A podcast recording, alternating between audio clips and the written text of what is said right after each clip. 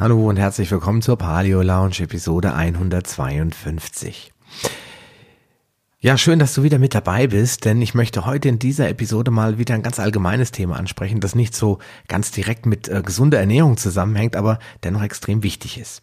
Es geht um die Landwirtschaft und wie wir in Europa oder genauer gesagt in der EU den Anbau von Getreide handhaben. Aber äh, mehr dazu erfährst du jetzt gleich nach diesem Spot. Willkommen in der Paleo Lounge, dem deutschsprachigen Podcast für Paleoernährung und einen ganzheitlichen Lebenswandel. Für ein Leben in Harmonie mit deinem Körper und der Natur.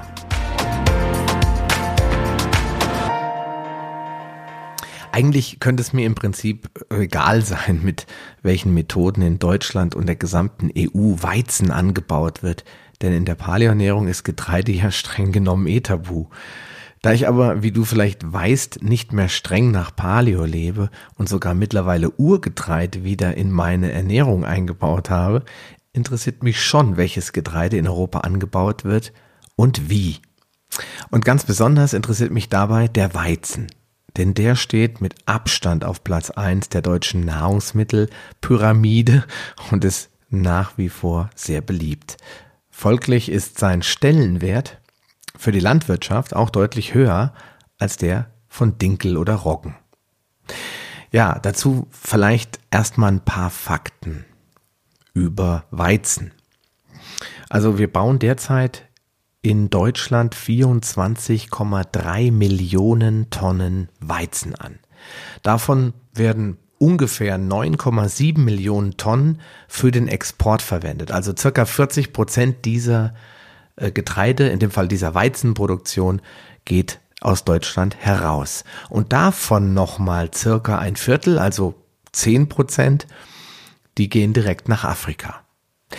Die USA und äh, Russland exportieren ein Vielfaches davon. Also wir gehören eher zu den in Anführungsstrichen kleineren Lichtern. Und äh, wenn man sich mal anguckt, wie sich der Ertrag entwickelt hat, das heißt, wie viel Weizen wir pro Hektar an Ertrag bekommen, also wenn man jetzt auf die Landmasse beschränkt, dann sind wir zum Beispiel 1960 in Deutschland bei 3,2 ähm, Tonnen pro Hektar gewesen. Und wenn ich mir angucke, 3,27 waren es genau, wie sich das verändert hat zu 2016, da lagen wir, was den Ertrag pro Hektar betrifft, bei schon ganzen satten 7,64 Tonnen. Also gut und gerne Verdopplung des Weizenertrags. Und jetzt stellt man sich natürlich schon die Frage, wie ist das überhaupt möglich? Wir leben ja 1960 war ja nicht die Steinzeit, sondern es war ja schon eine hochindustrialisierte Zeit. Ja, es gab noch keine iPhones, aber es gab schon Mähdrescher ähm, und es gab schon moderne Anbaumethoden. Aber ja, mit dem, was wir heute in dem Bereich sehen, hatte das überhaupt nichts zu tun. Denn der Unterschied zwischen 1960 und heute ist natürlich die Automatisierung. Das heißt, wir sind einfach in der Lage, viel mehr Ertrag in kürzerer Zeit zu erzielen. Und da wir modernere Maschinen einsetzen, zum Beispiel selbstfahrende Erntemaschinen mit enormen Schnittbreiten, können wir natürlich auch qualitativ mehr Weizen oder mehr Getreide vom Feld holen und letztendlich auch ins Silo packen, als das 1960 noch war. Weil da war einfach der Schwund größer bei diesen alten Maschinen und bei der alten Technik. Und deswegen ist die Automatisierung natürlich einer der Gründe, warum wir heute pro Hektar einfach mehr Ertrag rauskriegen. Aber viel, viel größer ist natürlich der Einflussfaktor von gezielten Züchtungen. Während der Weizen der Urform ähm, ursprünglich also Einkorn und Emmer ganz, ganz andere ähm, Eigenschaften hatte, ganz anders gewachsen ist und viel, viel weniger Ertrag brachte, alleine schon durch seine Wuchshöhe und durch seine geringe Anzahl an Körnern in der Ähre, ja, haben wir durch die gezielte Züchtung von Turboweizen enorme Vorteile erzielt, was das Thema Menge und Ertrag betrifft. Die Pflanzen brechen nicht mehr so um, weil sie niedriger gezüchtet wurden. Sie sind dicht, stehen dichter zusammen. Dadurch kann ich natürlich auch mehr Ertrag pro Hektar erzielen, weil einfach auf dem Quadratmeter oder auf dem Hektar einfach mehr Pflanzen äh, ausgesät werden und auch wachsen dementsprechend. All diese gezielten Züchtungen sorgen natürlich dafür, dass der Ertrag höher wird. Natürlich auch die Widerstandsfähigkeit der Pflanzen wurde verändert, es wurde genetisch eingegriffen und zwar mehrfach und es wurden immer wünschenswerte Attribute dem Weizen hinzugefügt, äh, die dann dazu führen, dass wir den Weizen auch nicht mehr so wirklich gut vertragen, aber mit dem ersten Ziel, es ist ja nicht das Ziel, dass wir nicht vertragen, das Ziel ist, dass wir mehr Ertrag erzielen können damit.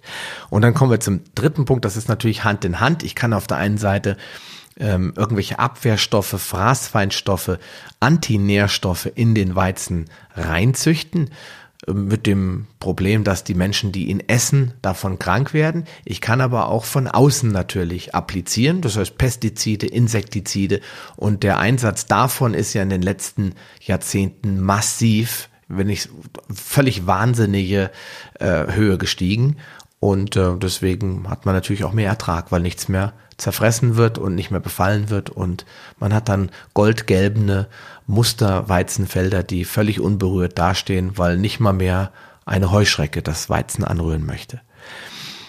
Ja, und ähm, dann könnte man natürlich meinen, die Bauern werden da ja sicherlich richtig reich. Es wird ja im Moment ist ja der Bauer sehr beliebt. Das heißt, äh, er ist ein beliebtes Ziel der EU. Das heißt, es wird auf ihm rumgehackt. Er ist äh, geldgierig und will immer subventioniert werden. Und deswegen ist auch da natürlich der Bauer ein gutes Ziel, weil schließlich ist ja alles so teuer. Die Milch ist so teuer und die ganzen Lebensmittel sind so teuer, weil der Bauer so unverschämte Preise aufruft. Also könnte man meinen, bei diesen Millionen von Tonnen, die da deutschlandweit produziert werden, da werden die Bauern bestimmt ganz steinreich und können sich dann einen goldenen Mähdrescher kaufen. Aber ähm, ja, schön wär's. Bis zum Zeitpunkt der Ernte kostet die Tonne Weizen den Landwirt im Schnitt 226 Euro. Das heißt, Pestizideinsatz, Wasser, Dünger, die ganzen Maschinen, die Bearbeitung, alles umgelegt auf die Tonne, bis er dann letztendlich abgeerntet ist, sind wir ungefähr bei 226 Euro. Und auf dem Weltmarkt, das heißt, da gibt's ja extra Waren-Terminbörsen, wo das dann schön gehandelt wird, je nachdem, wie viel Angebot und wie viel Nachfrage da sind. Und da bringt diese Tonne aber nur noch 166 Euro ein. Das bedeutet, der Landwirt verdient auf dem Papier gar nichts, er legt ganz im Gegenteil sogar noch 60 Euro dazu. Und ähm, da fragt man sich natürlich, wie das gehen kann. Und da kommen die Subventionen zum Tragen. Und zwar sponsert die EU das. Ich kann dir leider nicht sagen, wie viel Geld die dazulegen, aber am Ende kann der Landwirt trotzdem nicht davon leben und äh, hat ganz, ganz, ganz oft einen zweiten Job. Das heißt, er ist im ersten Job vielleicht in einem Büro tätig oder äh, als Elektriker oder weiß ich nicht, Schreiner, was er, er hat irgendeinen Beruf, den er macht und im Zweifelsfall ist es vielleicht sogar landwirtschaftsnah, damit es äh, sehr gut miteinander verbinden kann. Aber der zweite Job ist dann mit dem Mähdrescher übers Feld fahren und damit noch ein bisschen Geld zu verdienen. Aber nach einem Jahr Arbeit ähm, liegt das zu versteuernde Einkommen bei diesen Landwirten und das ist auch wieder nur ein reiner Durchschnittswert bei gerade mal 22.500 Euro. Das heißt, das ist das, was das Finanzamt genannt bekommt, was zu versteuern ist.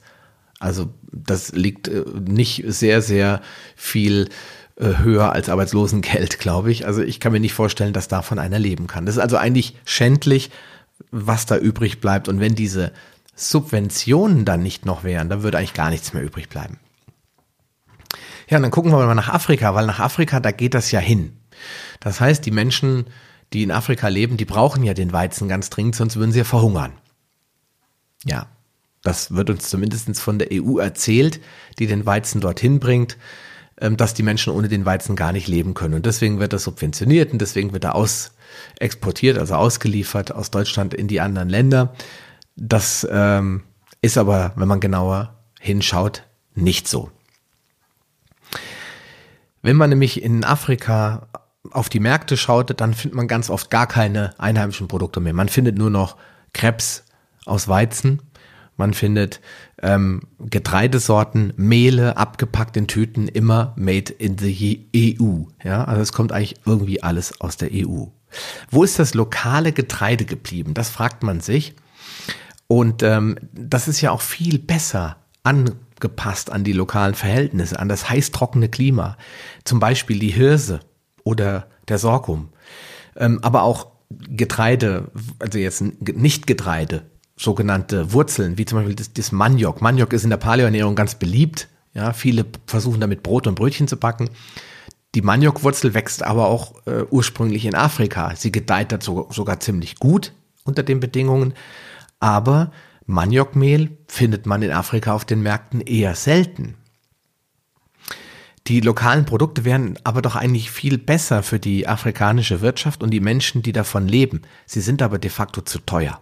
Die Leute kaufen lieber billige Importware aus der EU, aber nicht um sich jetzt ein neues Handy zu kaufen, sondern weil sie dann mehr essen können. Und weil Essen wichtig ist in diesen Ländern, weil die nicht im Überfluss wohnen, kommt es natürlich darauf an, dass sie eben ihre Familie möglichst mit wenig Geld gut ernähren können. Und die EU erzwingt quasi die, ähm, den Kauf dieser günstigen, billigen importierten Weizenprodukte zu Lasten der deutschen Landwirtschaft und gleichzeitig zu Lasten der lokalen Bauern, die dann ihre Sachen nicht mehr verkaufen können, weil dafür kein Geld da ist, weil die Leute das nicht bezahlen können. Deswegen wird ganz oft die lokale Produktion immer weiter gedrosselt, weil die Leute ihre Mitarbeiter gar nicht bezahlen können. Und im Zweifelsfall werden sie nur noch produziert für den eigenen Bedarf. Das heißt, der Erzeuger isst seine Sachen selbst, und verkauft nichts mehr. Und wenn das nicht reicht, wenn dann also immer noch Zeug übrig ist, dann wird es ans Vieh verfüttert. Und das finde ich extrem traurig. Die Leute verlieren außerdem die Perspektive und sie müssen jeden Tag wieder ums Überleben kämpfen, weil wenn es nichts gibt, womit sie Geld verdienen können, dann ist irgendwann auch keine Perspektive für die Zukunft da. Auf dem Markt, wenn man da schaut, findet man eigentlich nur EU-Produkte, also generell vom Weizen mal unabhängig dann, da muss man wirklich schon Glück haben. Und das habe ich jetzt in mehreren Berichten gelesen, in Reportagen gesehen. Man muss fast in Hintertürchen, äh, Markthallen reingehen, um da überhaupt noch lokale Produkte zu finden. Und äh, man findet aber dafür Milch aus Frankreich, Zwiebeln aus den Niederlanden und wie schon gesagt, Mehl aus Deutschland. Wenn wir jetzt den Senegal als Beispiel nehmen, und das war in dieser Reportage, die ich da gesehen habe, da sind wir zum Beispiel bei vier von fünf Senegalesen, die in der Landwirtschaft arbeiten, die davon leben müssen. Und dementsprechend ist es fatal, wenn den Menschen die Grundlage genommen wird. Und wenn man die Menschen dort fragt, kriegt man immer die gleichen Antworten. Wir würden unsere Produkte gerne verkaufen, aber sowohl wir als auch die Menschen, die um uns herum leben, können sich das nicht leisten. Das heißt, die EU bekämpft den Hunger nicht, sie zerstört einfach nur willentlich hoffe ich nicht, aber mit dem, was sie tut aktuell, diese afrikanische Landwirtschaft. Ja, und schaut man mal die, auf die Preise, das ist jetzt auch mal sehr spannend, womit die Afrikaner da konfrontiert werden. Da wird einem auch relativ schnell klar, warum die einfach gar keine andere Wahl haben, als diese Produkte aus der EU zu kaufen und nicht ihre eigenen. Da ist zum Beispiel das eben zitierte Maniokmehl wo zum Beispiel diese typischen afrikanischen äh, Maniokbällchen frittiert hergestellt werden, da kostet ein Kilo 1,66 Euro. Und ich selbst kenne jetzt die deutschen Preise nicht, aber ich meine, in Deutschland sind die weit, weit, weit darüber, weil in Deutschland gilt ja Maniokmehl als Lifestyle-Produkt. Man hat sogar teilweise Schwierigkeiten, das Produkt zu bekommen. Ich habe mich immer gefragt, warum in den Paleo-Shops ganz oft diese Mehle ausverkauft sind. Warum? Weil die lokalen Produzenten eben die Produktion drosseln, weil sie keine Abnehmer dafür finden. Und dann gibt es eben mittlerweile, wie mein Bekannter, ein äh, Facebook-Freund von mir, der Alan Harms, der baut mittlerweile in Deutschland die Maniokwurzel wieder an, weil es einfach schwierig ist, das Interesse an dem Produkt zu wecken, wenn es so schlecht verfügbar ist. Ja, und wenn wir gucken, die Hirse die ist ja eigentlich ein ganz, ganz altes Urgetreide, gehört zu den ältesten Getreidesorten, die wir auf dem Planeten Erde kennen, kostet das Kilo Hirse sogar 1,83 Euro. Das ist also verdammt viel Geld, wenn man bedenkt, dass äh, die Menschen dort eben nicht so viel Geld zur Verfügung haben und mit einem Kilo ja auch die Ernährung einer Familie nicht bewerkstelligt werden kann. Es ist alles bio, es ist alles frei von Pestiziden, weil das könnte sich ja nicht leisten, Pestizide einzusetzen. Also wird wirklich ganz ursprünglich angebaut und es führt dazu, dass eben diese Produkte tausendmal besser sind als alles, was du so in deutschen Regalen üblicherweise ohne Bio-Label kaufen kannst. Und Weizenmehl, ja, das kannst du dir vorstellen, da liegen wir dann noch bei läppischen 52 Cent. Ich weiß nicht, was es in Deutschland kostet, ich kaufe ja kein Weizenmehl, aber ich glaube, das liegt noch mal deutlich unter dem Preis, was ein Kilo Mehl in Deutschland kostet. Und äh, warum ist das möglich? Dank intensiver Landwirtschaft, die hier in, in der EU betrieben wird, weil sie in, der, in Afrika ja gar nicht möglich wäre. Ja, und wenn diese Landwirtschaftsbetriebe eben keine Abnehmer mehr für ihre lokalen Produkte finden, weil die zu teuer sind, machen die irgendwann zu, stellen die Produktion ein und dann, ja, könnte man sagen, hat die EU gewonnen.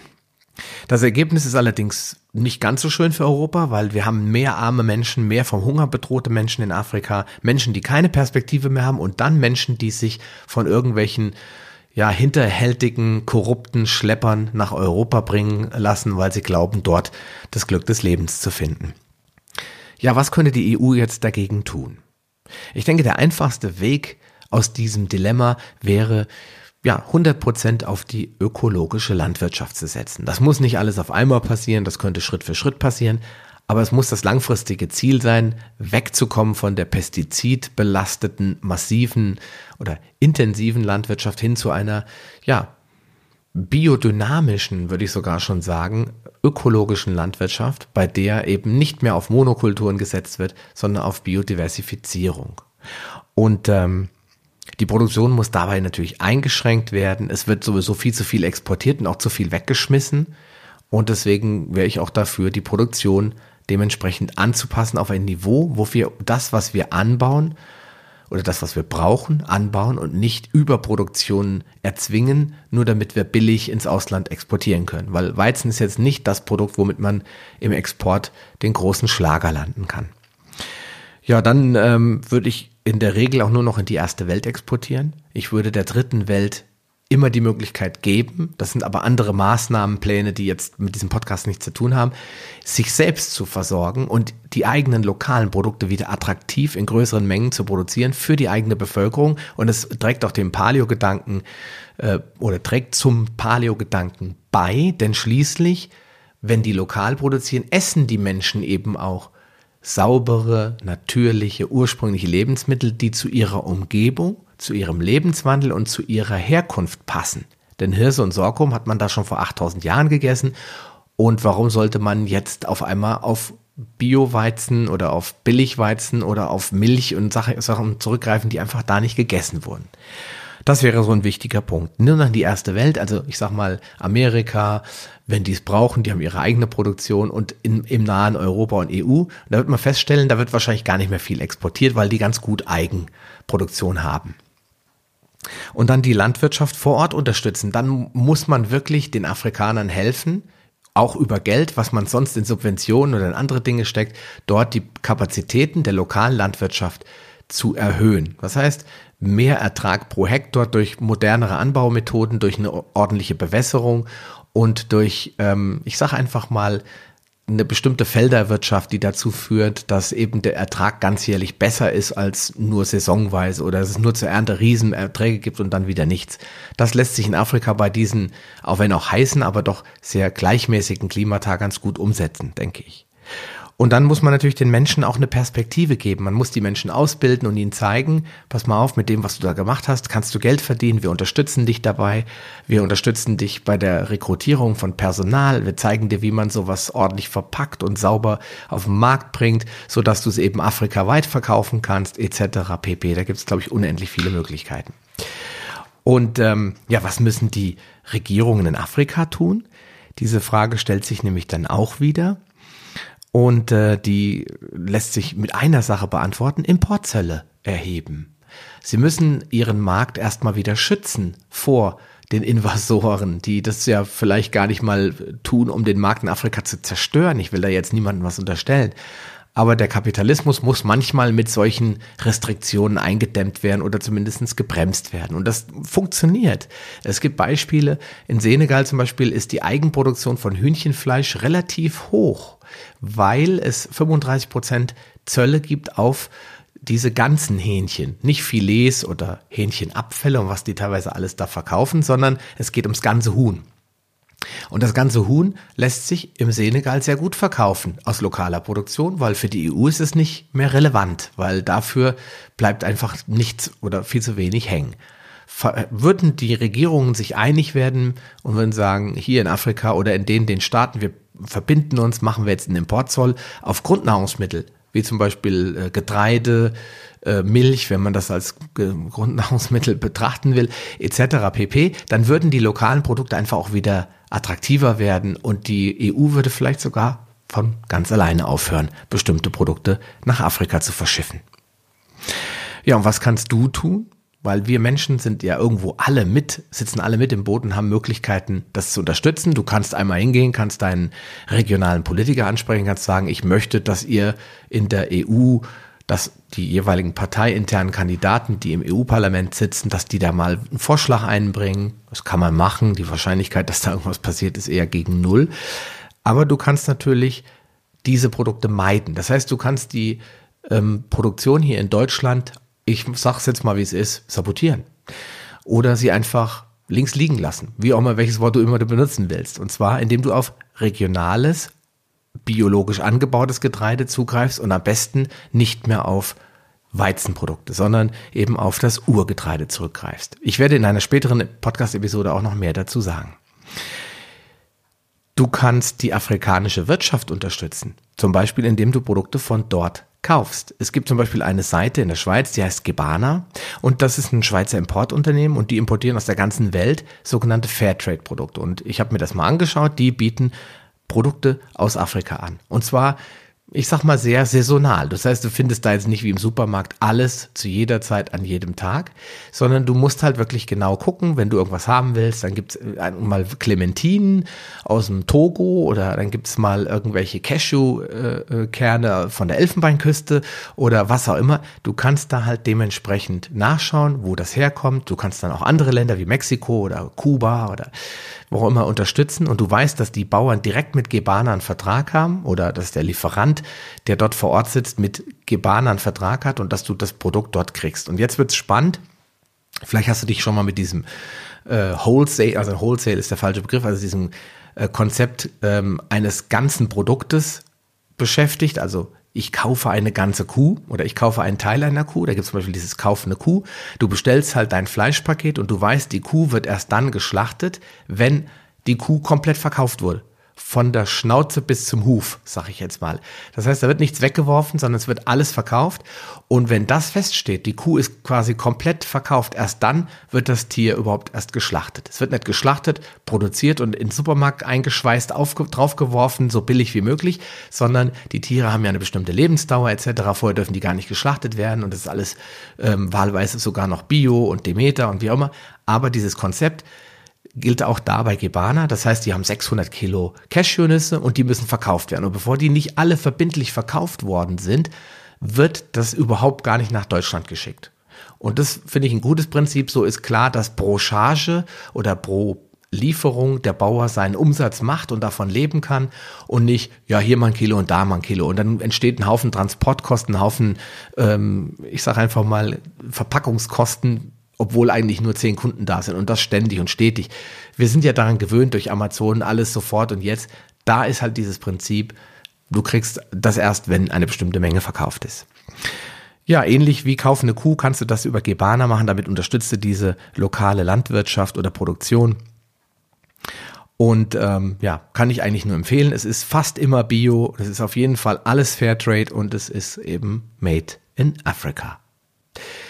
Ja, so viel zu dem Thema Wahnsinn mit dem Weizen. Ich hoffe, du hast so ein bisschen verstanden, äh, das ist so einer von, von vielen Dominosteinen, äh, wenn es um die Produktion von Turbogetreide geht, wenn es um die Massenproduktion geht. Und vielleicht ist das auch einer der Hauptgründe, warum wir Paleoaner uns so Stück weit vom Getreide entfremdet haben. Dass das vielleicht gar nicht immer nötig ist, das werden wir in den nächsten zwei Podcast-Episoden nächste und übernächste Woche nochmal ein bisschen gemeinsam durchgehen. Ich möchte dich einfach anregen, über diese Punkte nachzudenken und beim Einkauf, ob du jetzt Paleo machst oder nur so ein bisschen, drüber nachzudenken, dass Paleo eben nicht irgendeine Diät ist mit einer Liste an Nahrungsmitteln, die man essen und die, einer anderen Liste, die man nicht essen darf, sondern dass eben auch das Wir-Gefühl, das Zusammenleben. Wir sind ja alle auf diesem Planeten eingesperrt, hätte ich beinahe gesagt. Also wir können hier nicht einfach auf Planet X umsiedeln, nur weil es uns hier nicht mehr gefällt. Das heißt, wir müssen auch dafür sorgen, dass dieser Planet uns weiterhin ein guter Lebensraum ist und dazu trägt auch bei, dass wir uns gegenseitig unterstützen. Und zwar nicht nur hier in Deutschland, sondern in der EU, in, äh, in der Welt und vor allen Dingen in den dritten Weltländern wie Afrika. Deswegen möchte ich dich motivieren, deine Cashewnüsse lieber seltener zu essen und dafür aus guter Produktion und auf solche Fairtrade-Angebote zurückzugreifen. Vielleicht findest du auch lokal dazu Angebote. Und wo auch immer du einkaufst, drüber nachzudenken, wem schade ich jetzt mit dem Produkt und wem tue ich vielleicht was Gutes, damit das hilft, manchmal so ein bisschen den Aha-Moment in sein Leben zu bringen. In diesem Sinne wünsche ich dir einen schönen Tag, viel Erfolg mit allem, was du tust, bleib gesund und wir hören uns bald wieder. Dein Sascha Röhler. Schön, dass du dran geblieben bist. Die wichtigsten Informationen zu dieser Folge findest du in den Show Notes unter palio-lounge.de slash podcast. Dort findest du unter Archiv alle Podcast-Episoden auf einen Blick. Oder gehe auf palio-lounge.de slash Folge und ergänze die entsprechende Nummer. So findest du unter palio-lounge.de slash Folge 76 die Shownotes der Episode 76. Wenn dir diese Folge gefallen hat und du etwas für dich mitnehmen konntest, dann würde ich mich über deine ehrliche Bewertung freuen. Eine Anleitung, wie du diesen Podcast bewerten kannst, findest du unter palio-lounge.de slash podcast-bewerten. Deine Bewertung hilft mir sehr, diesen Podcast bekannter und vor allem sichtbarer zu machen, damit auch andere Menschen davon profitieren können. Ich freue mich schon jetzt, dich bei einer der nächsten Folgen wieder begrüßen zu dürfen und wünsche dir viel Erfolg bei der Umsetzung deiner persönlichen Ziele. Bleib gesund, dein Sascha Röhler.